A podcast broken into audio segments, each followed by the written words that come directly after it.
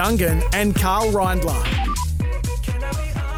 Well, we're back, and hasn't Formula One dished up so many storylines, so much drama, so much for us to unpack, Karl Reindler, that this is going to be a very quick hour on SEN. Wherever you're listening around Australia, New Zealand, or through the SEN app, you could be anywhere in the world then. Mate, have you had a good break? Are you prepared to get back into Gridwalk for another year? You know, in a lot of ways, I feel like I've had a chance to uh, recharge my batteries, but far out, hasn't some stuff happened in this off season? Like we talk about silly season. The silly season for 24 25 has started now. It's uh, It's been crazy. We normally wait till Monaco, don't we? But um, with our awesome audience from last year. We're back for another year, so thank you to the whole family at SEN for your uh, your faith in a little show that talks about F1 for an hour every week on a Sunday. Normally a Sunday night, but because of cricket, we're going to be on a little earlier today. So we appreciate you all joining us. We want everyone to join in the conversation. One of the great things about last year was so many regulars calling in, texting us. Remember, if you want to call in, no matter where you are, 1300 737 We'd love to have a chat about what you think of what's going on, and we'll discuss a lot of it or what is going on with the Grand Prix starting next week, Karl. Testing and a Grand Prix in one week. So the Tempur text line 0433 98 11 16. I'm Cameron van den Dungen, joined by Karl Reindler. If you're new to listening to this and wonder why are we talking about F1, well, Karl here, sitting, at op- sitting opposite me, is actually one of two Formula One medical car drivers and uh, lives a charmed life, really. Let's be honest. You travel the world driving incredible cars and you used to be a professional driver, and now you're a, still a professional driver, I guess. Yeah, you're playing it up like it's all sunshine and rainbows, mate. It's uh, it's grueling work. You have to sit in nice cars, I, I, I admit, between the Aston Martin and the AMG, but you know those Fridays sitting uh, sitting in the car for seven hours straight in uh, okay, I can't complain. This, if that's not a first world problem, I don't know what is. All right, let's get, let's get back into it because there is just a bit going on in F1 at the moment. So remember to join the conversation with your thoughts. We do want to hear from all of you. Season starts next week. It feels like we've just wrapped it up at Abu Dhabi not that long ago. It, it genuinely has flown by. And didn't news just explode after that? It was the Susie Wolff and FIA and Toto having their conversations, bit of destabilising, you think, in Red Bull. Then all of a sudden now Red Bull's being destabilised with all sorts of allegations against Christian Horner, who's being investigated for alleged inappropriate behaviour. We'll pull that one apart a little later on. Uh, testing coming up. Lewis leaves Mercedes to join Ferrari. I ended up doing crosses all over the country. I was on the Channel 10 news talking about this. It hit the mainstream in a big way. When was the last time a news a news story that big dropped in Formula 1 or in many sports where one of the greatest of all time leaves one major team for arguably the biggest team in the sport? Yeah, I'd agree. It's probably some of the biggest news we've heard in years. Everyone talks about wanting to be a Ferrari driver and, and, and finishing, you know, if you don't get a chance to race for Ferrari, feeling like you've had unfinished business in your career, Lewis has made that jump. Uh, he's been with Mercedes for, gosh, was it 20, 2012, Mate, since he was a teenager. It's incredible the history, how far that goes back. Yeah, it's uh, it's just crazy. So, and what I found interesting, Ferrari's share price went up. The, the valuation went up far so, more. It was cheap. It's a cheap investment, mate, if you ask me. Billions. Having said that, Ferrari was straight on. So this is the journo in me, Carlos, because you, you, you, I ran with that, and I ran with that line because that was what we were all running with globally. I went back and checked. They'd actually just released their earnings like that week as well, and they'd had a great result. Double edged so sword. pulling it apart and going, what was the Lewis factor? We know Lewis was a factor in that bump in share price, but was it the billions? I don't know. Lewis will say it was. The team will say try to put a bit of dampen expectations on his budget going forward. Save that thought though. We want everyone to join us in on the conversation. In later on in this show, we're really going to dive into the Lewis to Ferrari news. So 1300 736 736, or you can text us in on the Tempur text line 0433 98 11 16. We'd love to know your thoughts on the news around Lewis Hamilton leaving Mercedes to join Ferrari. I talked just before about Red Bull and Christian Horner with the investigation underway at the moment. But let's talk about Checo Perez. He was arguably the most talked about person on our program last year, and he's already under the pump, and they haven't even started testing. You know, your thoughts around Checo and having to go into a year where you've been talked about losing your seat for pretty much the entire year before. You know what? The the last couple of seasons, I feel like he's started each season quite strong He's had some good results at the you know the first couple of rounds, the Australian Grand Prix. In fact, he had a race win early on last year in 2023, and then it all kind of got to him, and he just crumbled, I think, under the pressure. And uh, the pressure has happened earlier, exactly as you've just said this year. So I, I don't know how it's going to fare for him in the opening few rounds. If he doesn't perform in, in those first three rounds before they go to Japan and then China, I mean, everything we spoke about last year, I know we're, we're quietly, secretly, actually not even secretly, openly optimistic. Oh, mate, that, you that Danny more Rick, so. You're a you're a West proud West Aussie. You're living over here in the the um, the East at the moment, where we're broadcasting from. But you're a very proud West Aussie. We have a huge audience over there in the West as well. Absolutely. We all love uh, a bit of Danny Rick. And, and the prospect of having multiple Australian gi- Save that thought. Oh, okay, okay, You're okay. spending too much on me I'm- already, I'm, ex- Karl. I'm excited. So it, I would love to see Daniel in that Red Bull car with uh, with Max, of course. But look, the pressure is absolutely on Checo, and he needs to perform straight out the gate in uh, in round one.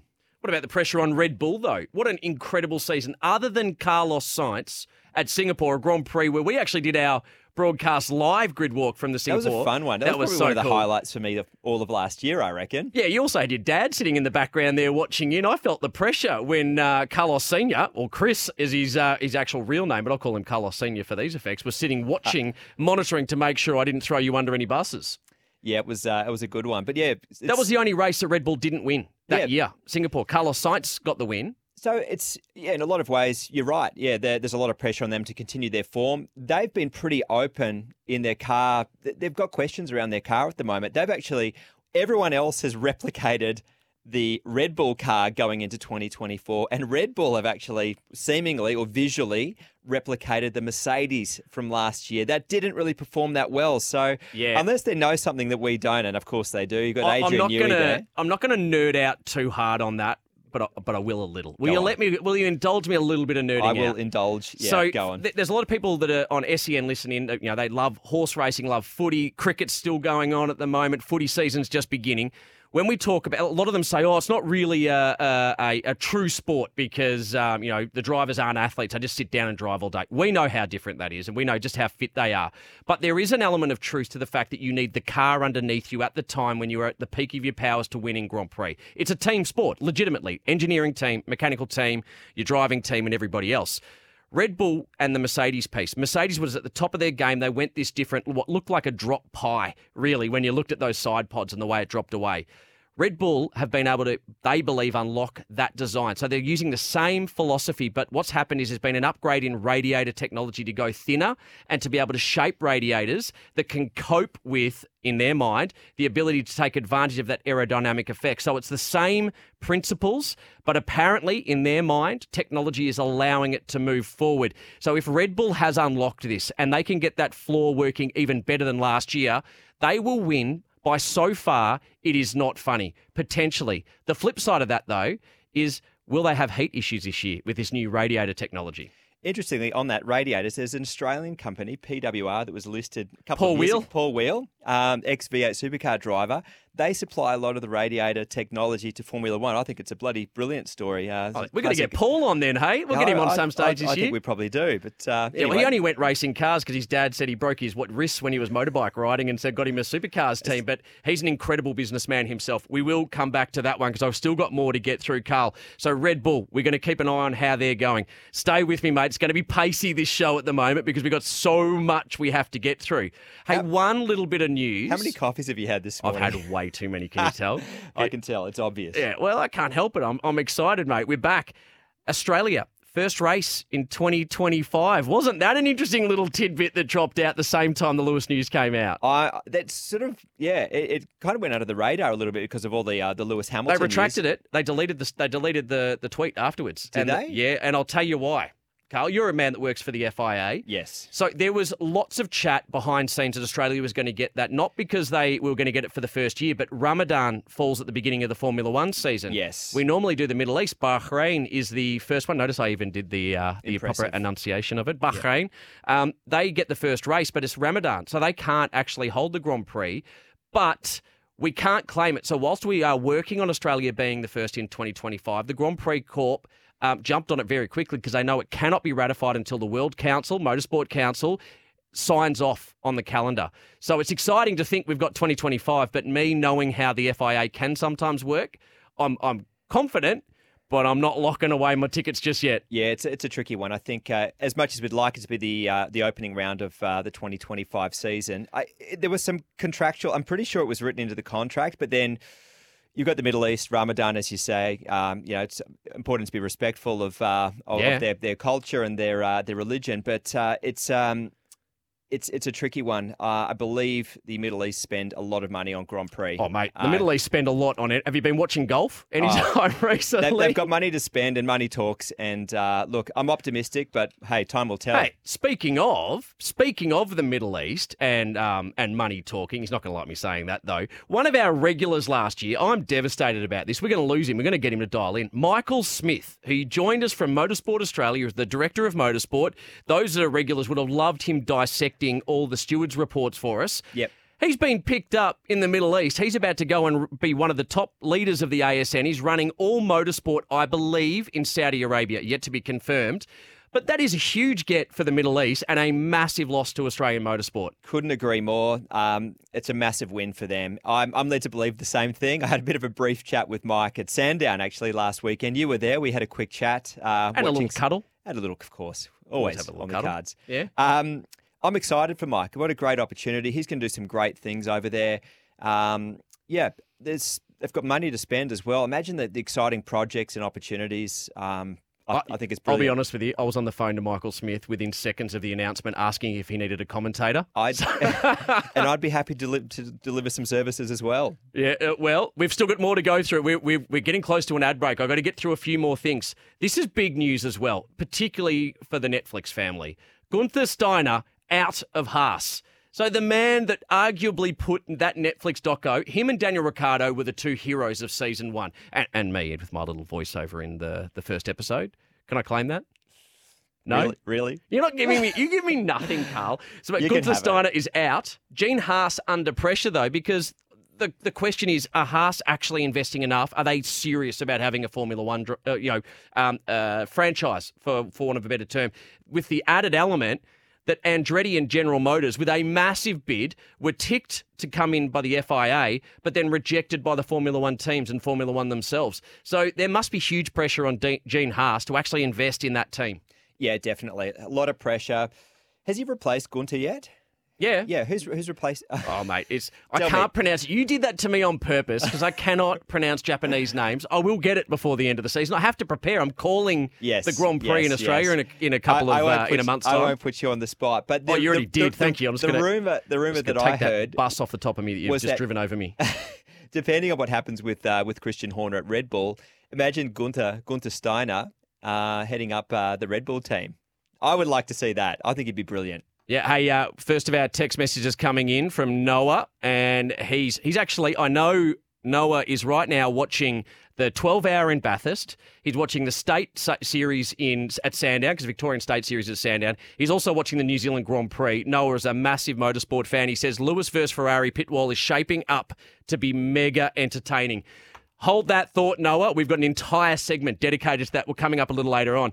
The other things to cover off, I mentioned Susie Wolff and the FIA. You know what? Let's just let that one lie because there was a whole lot to unpack straight after the Grand Prix. Um, Visa, Cash App, RB. Do we call them V carbs? Do we call them RBs? Is that not the most ridiculous name in sport since Gary Hocking in the uh, Australian football changed, changed his name to the bloody pet food company? It's- like Whiskas or whatever it was. I can't remember what it was. It's going to make your job pretty hard, I think. Um, there's been a couple of names that have been tricky. Uh, there was the the steak one as well. Um, you know, the Sauber team. What what are they called this year? It's a hugely long name. Oh, yeah, let's call them steak. I, I think they should limit the sponsors, the title sponsors, to one single. Sp- Karl, we're already over time on our first segment at the moment. The last one I wanted to mention, we're going to do it as a dot point. Street race in Madrid, 2026. Have you already put in your application to be the medical car driver at that one? I have, yes, Yeah. absolutely. How good's that going to be? Another street circuit, great part of the world. I've actually not been to Madrid, been to Spain a couple of times, but uh, that's going to be really exciting. Hey, we got one more text message that just came in. I'm going to read out before we go to our ad break. Hey, Cam, do you think Ferrari will pull themselves together again now that they have such a legendary legendary driver, or do you think they will keep on doing their classic Ferrari strategies? Karl, you've got like five seconds. We can we can talk about in segment three. Lewis is an incredible leader. Uh, that's one thing I know. Uh, inside knowledge from people that have worked with him. I think he's the leader that that team needs to bring it forward. Never let me get you to do a five second read, would you? Because your timing is out massively. You're tuned in to Gridwalk. We need to take a break. Karl, we will talk Lewis and Ferrari in segment number three. Join the conversation. Text us on 0433 98 11 16. You're listening to Gridwalk with Cam Van Den Dungen and Karl Reindler. Track Limits for Tempur, a mattress like no other. Proud sponsors of the Formula One on SEN. Okay, that was a third stroke on track limits. You've now been given the black and white flag. Is Cam inside or outside the track? Oh, Jesus! It's like putting on a, a you know a well-worn, comfortable pair of jeans, jumping back into track limits. For those of you new on Grid Walk to Track Limits, this is well. How do I what what Karl? Mate, I can I can I explain what track limits is from my perspective? Are you going to be gentle? I- I'll try to be gentle. So, track limits. For those that are uh, tuning in for the first time, basically, Cam, throughout each week, comes up, he conjures up some sort of outlandish or very, con- usually very controversial statement. I don't think they're controversial. Quite often they are controversial. Lance featured a lot last year, let's be I, honest. I think you hit Lance, and let's we'll talk about Lance Stroll a little later. So the idea behind it is that he he makes this statement, and the question is: Is he inside the track limits or outside the track limits? Rarely do we agree on it, um, and usually you get bulldozed by the general public that are tuning Oh, in. mate, you uh, you you whip everybody up into a frenzy against me when I'm just being innocent But- with my own thoughts and opinions. But it is also probably one of my favourite segments right. that we do as well. But I every never tell you. week, I every week, I've, I'm so bloody nervous every time we uh, get to track limits. So what if just just rip the band-aid off? What have you got It's for me to start bad. season I think, 2024? I think you'll like it, but I don't think you'll agree with me. Put it that way. So if you want to get involved in this, remember call 1300 736 736 or you can SMS on the Tempur text line 0433 98 11 16. All right, my track limits today, and this is one that I've been working on. I'm pretty excited about this one. We are going to see three Aussies on the grid in 2025. And before you jump in, I will tell you why. Now, I'm calling it the road to three. And I went back, I've been going back on my stats as to the last time three Australians were in a Grand Prix together, not just starting the weekend, but actually qualified, actually started the race. And, and I even checked it with our mate Sean Kelly, the virtual stat man. The last time we both came to the exact same conclusion was round 15 in 1976. 49 years ago in the USA at Watkins Glen. It was Alan Jones, who went on to be a world champion. It was Warwick Brown, his one and only, basically, and Larry Perkins, who became a supercars legend or a V8 touring car legend. so about those, that? yeah, how cool was that? Now, Almost 50 years. now, this is why I stopped you early on because you're about to blow my track limits, Karl, like you always do. Oscar's locked in at McLaren till the end of 2026. Happy days. Oscar Piastri is going to be a race winner. We just guaranteed. Lock that one away. Take that to the bank. Daniel will be in the Red Bull family, possibly even in the main seat for season 2025. Maybe even halfway through this year, maybe three rounds into this year. We'll talk about that later when we talk about Mercedes. But Mercedes, that seat, Esteban Ocon, I don't think he's comfortable where he is right now. He's out of contract at the end of this year. So, out of contract. He's been part of the Mercedes family for a very long time. There's a young, up and coming Mercedes driver. We will talk about him when we get to track sweepers. Phenomenal, incredible talent. Not ready yet, probably a year or two away. So, you don't want to put someone who's a long termer in when you've got another up and comer. So, Esteban Ocon, I think, goes to Mercedes, which opens the door for Jack Doohan. that's right. The son of mighty Mick Doohan, Jack Doohan, who is sitting on the sidelines, and it is a travesty. I'm using a big word there. A travesty that Jack Doohan does not have a seat right now. I believe we will get the road to three in 2025. Jack Doohan will be on the grid with Alpine. It's really hard to argue with that. As much as it uh, it hurts me, pains me to uh, to agree with you. I, I think you're onto something there, and I I've thought about this a lot over the off season. I, I think you're right. I think Ocon will end up in that Mercedes seat, which frees up the. Uh, I thought you were going to go another way. no, no, I, I can see it happening. I mean, maybe the question is, will it potentially happen sooner? Well, the contracts are pretty much tight. I mean, this year's going to be a big year. When we get to Monaco and we start doing the shuffle and drivers, you know, the driver swap and merry-go-round, there's a lot of drivers that are in the hunt for that seat. I'd be genuinely, if I was Mercedes, I'd be genuinely looking at an, an Alex Albon. And I know Red Bull's making a massive play for him right now, but he. Would you go back to Red Bull after they treated you the way they did to him? I think it'd be crazy to do it. Yes, it's a arguably a, a better package. It's a better car, but to play second fiddle to uh, to Max, I mean, Alex is really well. I believe he's proved himself the last couple of seasons. Although the yardstick uh, with with uh, his teammate in uh, Logan Sargeant probably isn't the best measure. Um, but tell you what, he's dragged that Williams up the grid time and time again. He's deserving of a good seat, Alex. But uh, the Red Bull thing, I can't see him going there. So back to the question. Yes. So what is Jack committed to racing this year? Because he's not in Formula Two. He's done several seasons of Formula Yeah. Two. So he's he's a reserve driver. he's just a reserve driver, not too dissimilar to the, to the role that Oscar played before he got the, the opportunity in the leg up. Would Alpine do it twice to two Aussie drivers? I don't think. Well, I don't think Or they'd would, the would they let two twice. Aussie? That's what that's what I'm saying because they know how good a driver Jack is. Jack is so aligned to that Alpine group. He's been loyal to them. He's shown his loyalty. Mick, as his, uh, as his old man, has, has done a phenomenal job of uh, overseeing and, and managing and having those discussions. I, my only concern is taking a year off. Um, Didn't how- hurt. It didn't hurt Oscar. It didn't hurt Oscar, but not to take anything away from Jack. I think Jack's an absolute superstar, but Oscar is, uh, yeah, to win F3 on debut, F2 on debut. There's only a handful to knock handful of over Lando in a sprint race in his first season in F1. Exactly. Like he's he's an absolute, you know, freak that kid. And uh, he's actually been down here in Melbourne. I believe he's down at the VIS uh, across the the Albert Park there, training in the off season. But yeah, back to Jack. I, I think it's a red hot chance at that Alpine, Alpine seat in 2025. So imagine, I'm, I'm just taking you just for a moment, and the Grand Prix Corporation will be salivating at this, the Oz Grand Prix Corp. Wouldn't so it? we'd have potentially Lewis Hamilton in his first ever race for Ferrari at Albert Park 2025. Daniel Ricciardo back in a Red Bull for 2025. Oscar Piastri in a McLaren that's dominating, and Jack Doohan on the grid. I, I um, I, my only I think I might need to lie down it I seems, it that seems too good to be true. And the icing on the cake for the Kiwis tuning in, Liam Lawson. Let's, I mean, he proved himself last year. If Dan ends up in that Red Bull, we'd all love to see Liam So, in that uh, Here's a little stat for you. I Red love Bull that you did that. cash cash app, whatever uh, the team is called. in 1976 when there were three Aussies on that in, uh, the on the grid that year there were some other races. Now it wasn't the exact race but there was a Kiwi driver on the grid in F1 that season Chris Amon Chris was also Oh, on he the grid that season so I'm like whoa we could go full retro in 2025 like basically go back with three Aussies and a, and a Kiwi wouldn't that be good but- Liam Lawson though I reckon we're gonna we're gonna pull that apart because he deserves a drive and I believe he's actually got a contract that says he's guaranteed a drive next year which is what's starting to play into that uh, Red Bull Daniel Ricciardo thing as well. We'll we'll we'll, we'll unpack that a bit more. What do you think? If you uh, agree with me that this is on, or if you think I'm absolutely dreaming. 1300 736 736. You can call in and have a chat with us, or you can text us on the Tempur text line 0433 98 11 16. Karl, in terms of percentages, give me what you think the chance of this occurring is. I think it's pretty high. If I'm going to pluck a number out of thin air, I'm going to say there's a, I reckon there's a 40% chance of that happening.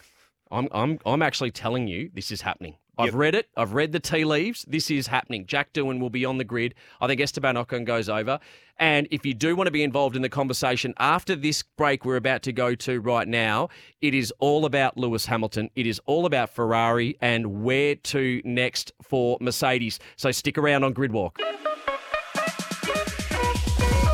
Join the conversation. Text us on 0433 98 11 16.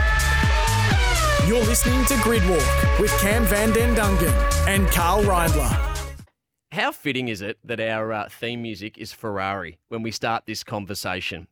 I knew the news of something massive was about to happen in Formula One when it started stirring early in the week. Uh, Will Buxton jumped onto Twitter. For those of you that don't know, he's a he's a journalist, quite prominent in the world. Came to massive fame through Netflix. He's the guy that sits there and says really obvious things. He's like our new Murray Walker, really, isn't he?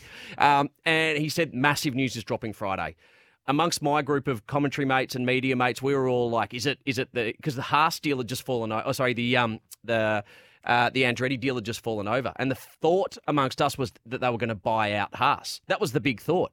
And then when the news dropped that Lewis Hamilton was leaving Mercedes, a team he had been at since he was about 13 years old, that was the engine in the back of the McLaren when he won his world championship. He has not won a world championship or raced in any major formula without Mercedes support. For him to leave that family and go to their arch rival, there is, if you go back to the beginning of Formula One racing, there is Mercedes, and then not long afterwards, there is really Ferrari, and they've been there ever since for pretty much the, the entire time. I don't think there is bigger news in our sport. That is a massive defection. That is Barassi from Melbourne to Carlton level, but on a global scale.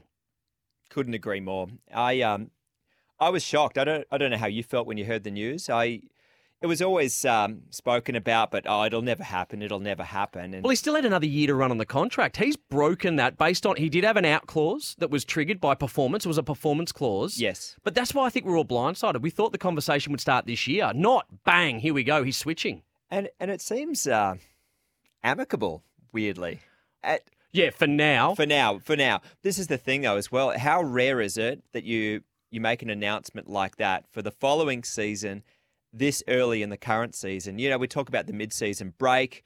Uh, after it'll be after Spa this year, so we've got the Hungary Spa back to back. I'll be at both of those, which I'm excited about. Bit of a bit of European I'll sun just, uh, while pick you're up, I'll just pick up that name for you, will I? just while yeah. you're dealing with Melbourne winter. Yeah, I'll be uh, I'll be in that part of the world. Saying that, Spa last year was uh, was wet. And, it was wetter and colder than what it was in Melbourne in the middle of summer. So anyway, um, it's that summer break after that, that three week break that they have that a lot of the announcements take place. So I find it strange that he's going to be sitting through this entire season from the get go, knowing that yeah, everyone, every team member, then I think he's going to struggle to get results and get. Well, le- let's- from a leadership point of view, Let, us let's start with Ferrari and then we'll move to Mercedes because Ferrari have let go the one guy that got a race win last year. I was I genuinely was shocked about that. I know Charles Leclerc is a darling of Ferrari. He is a phenomenal talent, and they have not given him the car. there's there's a bit to unpackage with this Yeah. because Carlos, without a doubt, he's extraordinary. The way the way that he hustles that car around. That, that Singapore last year, I give you know, not to sound dramatic, I, I actually get goosebumps thinking about it. Have you and I were both there watching it. It was the only non Red Bull win of 2023. I was I was calling that race and to ah. watch the smarts of that driver to understand the nuance of DRS to back up the car behind you to stop the uh, the run of uh, of any of those drivers coming through. It was phenomenal. It was brilliant. It was inspired. It was smart. It, was a to me- great drive. It was it was the drive of the year for me. It surpassed any drive that Max did in a superior car. The, the strategy. We talk about bandwidth. He's hustling a car around a street circuit in The 40 hardest, the hardest one. They talk about most physically and mentally grueling. you make a mistake there, you wake up in hospital. That's the reality of it. Not to be dramatic, that's the truth of a circuit like that. Lance had a massive accident there at the final corner in qualifying. It it hurts when you make a mistake there. So he's hustling this thing around at 300 plus kilometers an hour at the most grueling street circuit, but he's still got enough capacity and and you know um, you know clarity and and judgment to make those strategy calls to go out and win that race. And they've let him go. But the thing is, I just don't think he was ever appreciated at Ferrari. And and that's reflected in his pay package for this year. Interesting. I found this one interesting. Charles Leclerc is on roughly 30 million. I don't know if it's euros or US dollars, but by comparison, A lot more money than we get. you betcha. Um, Carlos is on 10 million. He's Yeah. on one third of the pay, and he's he's given two wins to Ferrari in the last year. I was at Silverstone in 2022 when he got his maiden win for Ferrari. He's he's got two wins to his name for Ferrari in the last two seasons. He's the only driver not to uh, only driver non Red Bull driver to win a race last year, and they're letting him go. I mean, to me, if uh, For Lewis, who hasn't won a race since that infamous season when he lost the championship uh, in the final race of the year to uh, to Max Verstappen, who went on to win, and Lewis has not won since since that year. Like this is two full seasons of racing, no wins. I I can see, you, you can see it when you're there. Like it's a it's a subjective thing, but I can see how hungry Carlos Sainz is. He's just motivated. You what you watch. So why? Why would Ferrari take Lewis Hamilton? That's my question. So forget Lewis to Ferrari. We'll talk about that in a second. But why would Ferrari give up Carlos Sainz for Lewis Hamilton? Is it just the cachet? Well, the, yes, there's that part of it, but um, one thing I read, which I found quite interesting, is that that contract was done by uh, Binotto previously. Uh, so it was a legacy contract. For, and for Fred- those new to the sport, Mattia Binotto had been sacked uh, post that, so he, he's no longer team principal. So Bernardo, as the team principals, put uh, Carlos Sainz in the seat.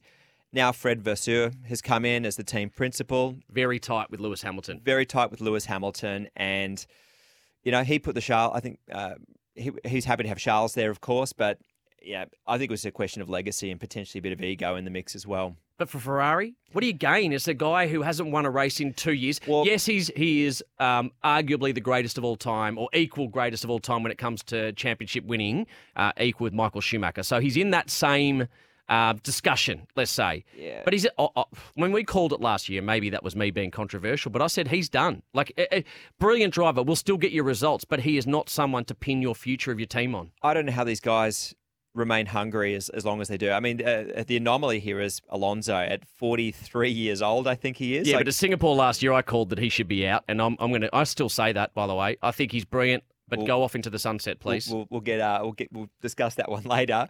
I disagree. I think Alonso's brilliant on that, but um, yeah, Lewis there. He's 39 this year, uh, 2024. In fact, I think he's just turned 39. So he's he's absolutely in the uh, the twilight of his career. He hasn't produced a race win in x x amount of time. He is remarkable from a leadership perspe- uh, perspective. I got to know Adam Costanzo, who was his performance trainer for the first couple of years in Formula One when he won his first championship way back in um, the late 2000s. Which year was that? 2000 and You're talking about the McLaren win. yes, yes, Jeez, yeah. eight, 2008, 2009. Don't quote me on that. Um, and Adam speaks about he was up against Alonso, who's renowned as one of the greatest drivers of all time.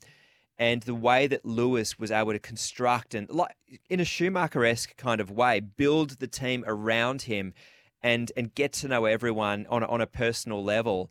He's incredible. I think that's the sort of leadership that Ferrari ne- means at the moment. But I think a big part of it is the the marketing and the commercial side of things. So you, you touched on it off the top though of this conversation. How does he work with Mercedes for the rest of this year? Toto Wolff, yes, it's semi-amicable at the moment, but this is a sport where billions of dollars are on the line. Billions of dollars are on the line. How do you and, and you don't want to show what you're doing for the next year. They start development on next year's car and they get feedback loops. They have preferential treatment for certain drivers in teams. Lewis's position must become untenable at various stages of this year. Where it's going to become tricky, I think, is if the if the Mercedes this year is actually performing and they're in title contention. I and George is right there alongside him. yeah, look, all the good bits are probably going to go to George, not Yep. to Lewis first. Uh, they all get them eventually. There's we talk about equity within a race team. There's there's always a preferential driver, uh, whether they like it or not, whether it's public or not. Um, it's clear and obvious, I think, to most. So do they start shutting him out of engineering meetings from now? I mean, they've still got to develop the car at the start of the season, What- but this is what leads to the car. This is this is the conversation. When I was doing crosses with all the breakfast shows uh, uh, around um, SEN's networks, when I did the Channel 10 news, the big thing that everyone kept asking me, and every call was, how does Lewis work with Mercedes? How do you work with a team you've told you're leaving? Because in a lot of other sports, it happens at the end of a season. Like, you know what I mean? He's going to get shut out uh, absolutely very early on. Uh, we spoke to Valtteri last year, and they spoke about at a certain point in the season, depending on where they are and their title chances, they start shifting their focus towards the following season to get a head start, a bit of a leapfrog. Um, it'd be interesting to see how competitive the Mercedes is. That will determine how much input Lewis has with the current car. But as for 2025, he's going to be completely shut out. No simulator time, no Like- input, no like Dave buy-in. Reynolds when he left the Kellys and he wasn't even allowed inside, inside the garage. I remember being there at Bathurst. He was only allowed in to drive and then he was kicked out of the garage straight after. That was hilarious. It, it could be like that. All Uh, right, Karl, we've still got plenty more to unpack in the last segment of the show coming up after this break. We got another text message from Noah, just I'll read that out for you. If Daniel ends up back at Red Bull, so Daniel Ricciardo that is, he would have to accept that to come second is basically a win. And that's Noah's personal opinion. I- think he's right. Uh, at the end of the day, that team is all behind Max Verstappen. Daniel Christian Horner said ran from a fight previously. He's now coming back. The fight's over. Max is a three-time world champion. Yeah, I um, I think Noah's absolutely right. Yeah, it's it's it's going to be conceding and, and accepting that second place is uh, is is the equivalent of a win. Maybe if, if Max has a mechanical failure or something, or Daniel's having a, an amazing weekend, he could uh, give it to him and, and, and have a genuine win. I'd love to see Daniel get another win or two under his belt. All right, we're going to take our last break for episode one, season two of Grid Walk. Join the conversation. Text us on 0433 98 11 16. You're listening to Grid Walk with Cam van den Dungen and Karl Reindler. I can't believe we're nearly at the end of our first show. It's good to be back, Karl. I'm a little bit excited, as I'm sure you can see. What I'm excited about, though, aside from uh, aside from all of our incredible listeners who've been firing in SMSs, and I will cover one off before we get into the last part. Uh, one of our mates out of the west asks about Andretti and where is that? Now, Karl, you're a good West Aussie. Um, I know you will answer that question as honestly and openly as you can, and I think we're going to disagree on the position on this. In terms of, uh, oh, you go first. You go first. Oh, you are you are such a politician. All right, so here we go. It's from Tim. He says, Hey lads, what do you think about the Andretti stuff? Okay, so for those that don't know, Andretti, very famous American racing name. Mario raced Formula One, is basically a hero in American motorsport, with, yes? with backing from Cadillac as well. Yeah, Gen- General Motors. Yep. GM is coming to the party. Andretti has mounted a bid, as Tim is sort of alluding to, to come into Formula One. The FIA, who governs the sport's rules, said, yes, we are fine for them to take over one of the three available franchises. So there are six spots on the grid, three team spots. Andretti said, we want in on one of those. So it got past the FIA. It goes over to Formula One, which is owned by Liberty Media, uh, now the biggest sporting organisation in the world in terms of financial clout. So Formula One is now top of the pops, owned by Liberty Media, and also the teams get a say. They said no, Karl. Was it unanimous? Uh, let's just say that any new team dilutes the funding di- dilutes the funding pool for the teams coming in, so it's in their vested interest to knock back anyone else coming in. So I think you could say it was pretty much unanimous. Yeah, okay. So I, I heard some quotes from Zak Brown, who is the CEO of McLaren, and I think he was quite outspoken about it. He was all for having another another team on the grid. Mhm. Um, and he he was saying that it was it was a bit narrow minded of the teams to think that it would dilute the funding. Well, it But- does. But if it makes the sport more entertaining, It increases the funding pool too because you have a, a genuine team that could be competitive out of the states, Yeah. which is becoming the biggest market. exactly right. So I was I was all for it personally. Um, I I thought it would have been great to have another you know 22 cars on the grid as opposed to 20. and legit. So with GM money, Andretti, they would not enter. And I've, I've seen Michael Andretti in supercars come in with Walkinshaw, Andretti United, also Zak Brown, part of that family. Yes. So that's the additional part, though. We should add Zak Brown does have business relationships in Australia with the Andretti family. So we'll just put that little uh, caveat there as well. Yes.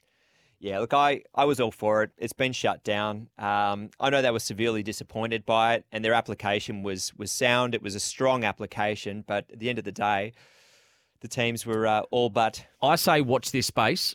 They could buy Haas. I, I believe that. I believe that that's probably a really smart move. Even a Haas Andretti racing, maybe a United front. that. I reckon that'd be great. Uh, again, it'd be nice to have two more cars on the grid, but that's the next best thing. And and you know that they're going to do it properly, do it justice, and be competitive. Yeah. Thank you, Tim, for that message out of WA. Now let's start talking the season ahead. We go racing next weekend, and between now and then, the teams are actually in Bahrain right now, setting up for a test over the next three days. I was supposed to be there. Why not? Oh, I got kicked out at the last second. But uh, no, um, my colleague Bruno is uh, based in Portugal, and Bru- turns out Portugal's a lot closer to Bahrain than what Australia is. So he's covering the preseason testing, and he's going to do the first two rounds before I get the call up in Australia, which I'm pumped for. So, what are you looking for, Karl, other than Red Bull with their brand new design going towards the old Mercedes one? That did not work. But remember, that was the era of porpoising. So, they've learned a bit more about the aero and flow of air underneath. But they have gone down the Mercedes path. Aside from is Red Bull going to show even more speed?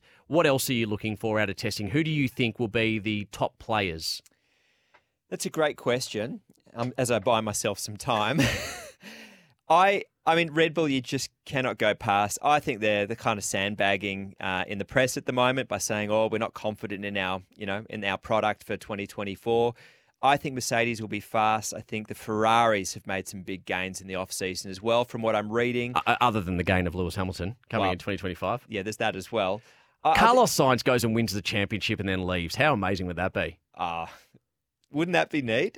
All of a sudden, I'd find myself actually sort of semi rooting for a driver and team. I'm not allowed to because I commentate. And no, love, I normally don't. We love an underdog in Australia, don't we? I think so. that's why I'd kind of like him just to show a clean pair of heels. Imagine Carlos Sainz yep. midway through the year leading the championship. Yep, as he's exiting to wherever he's off to. Taking the number one with him too. Yeah, exactly. Yeah, I think those three will be competitive, but I, I think the mid mid pack's going to be really interesting. I, I think this year is going to be one of the most competitive seasons of Formula One. Well, let's quickly run through those that are fighting for their uh, respective racing lives at the moment. Max Verstappen, he's fine. He's got his contract till the end of 2028. Sergio Perez, Checo, he's contracted till the end of this year. He's under massive pressure, so he needs to come out of the blocks firing, does Checo. Lewis Hamilton, we know where he's gone. And we also know George Russell's okay till the end of 2025, so he's there. Same with Charles Leclerc. Carlos Sainz, where does he end up? I know I said Esteban Ocon to Mercedes, but geez, wouldn't that be uh, enticing for a Carlos Sainz across there? But I believe that Audi, who Valtteri Bottas is trying to get a drive with, is very keen on Carlos Sainz. I'm led to believe the same thing. I think that'll uh, it'll be the precursor for the 2026 Audi program to have Carlos there next year. I would love to see him in a competitive car next year. I don't know at this early stage if that uh, Sauber, we'll call it a Sauber for want of a better name, uh, is going to be competitive next year until the Audi program starts really ramping up. And they've been working, the Audi engine program started last year 2022, actually. 2022. Yeah. In They're, October, in October 2022, they put the entire engine team together. It was like 130, 140 people in their power unit team. They're they're going to come out guns blazing, in my opinion. But uh, yeah, I'd like to see Carlos there in 2026. But what does he do in the interim year? Does he replace Zhou Guan Yu? Uh, he's gone. I, I can tell you he'll be gone. He's gone. Yeah, yeah. Yeah, Zhou Yu. So he's fighting for his life. Is Zhou Guan Yu? Valtteri Bottas is is a slightly on the outer. He's going to have to work hard to get a result. I actually liked the idea of him going back to Mercedes. There was something really nice about VB getting another drive. He's a friend of the show, so we uh, we, we were a little bit biased there, but. Um, yeah. I, I would love VB to get another chance in a decent car. There were also some talks that Carlos might go to Red Bull, but I was uh, of the understanding that Max and Carlos were not on good terms when they uh, when they parted ways. There was a bit of turmoil there, so I don't see that happening, but it's um, it's going to be a fascinating year. We've got a minute left in the show. Let's quickly whip through them. Fernando Alonso out of contract at the end of this year. I think he should retire. You think he's going to get a good seat? I want him in Mercedes. I would oh love gosh. to see Alonso in a Mercedes. Then he'll have driven for everyone. He'll have the whole set, won't he? And he's still only got a few championships. Overrated.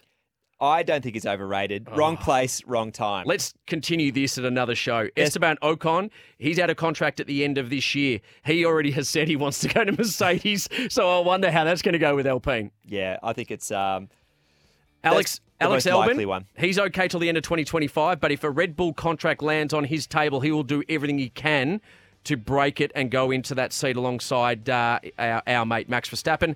Logan Sargeant, he's out of contract at the end of the year, fighting for his life. Valtteri Bottas fighting for his life. Zhou Guan Yu, we mentioned him. Disco Dan Ricciardo, long-term contract at Red Bull, but which seat we don't know. Um, Yuki Tsunoda out of contract at the end of the year. Kevin Magnussen, Hulkenberg, and the others all out of contract. Testing starts this week. You've been listening to Grid Walk. Make sure you tune into the Grand Prix. We'll be talking ahead of the race next weekend.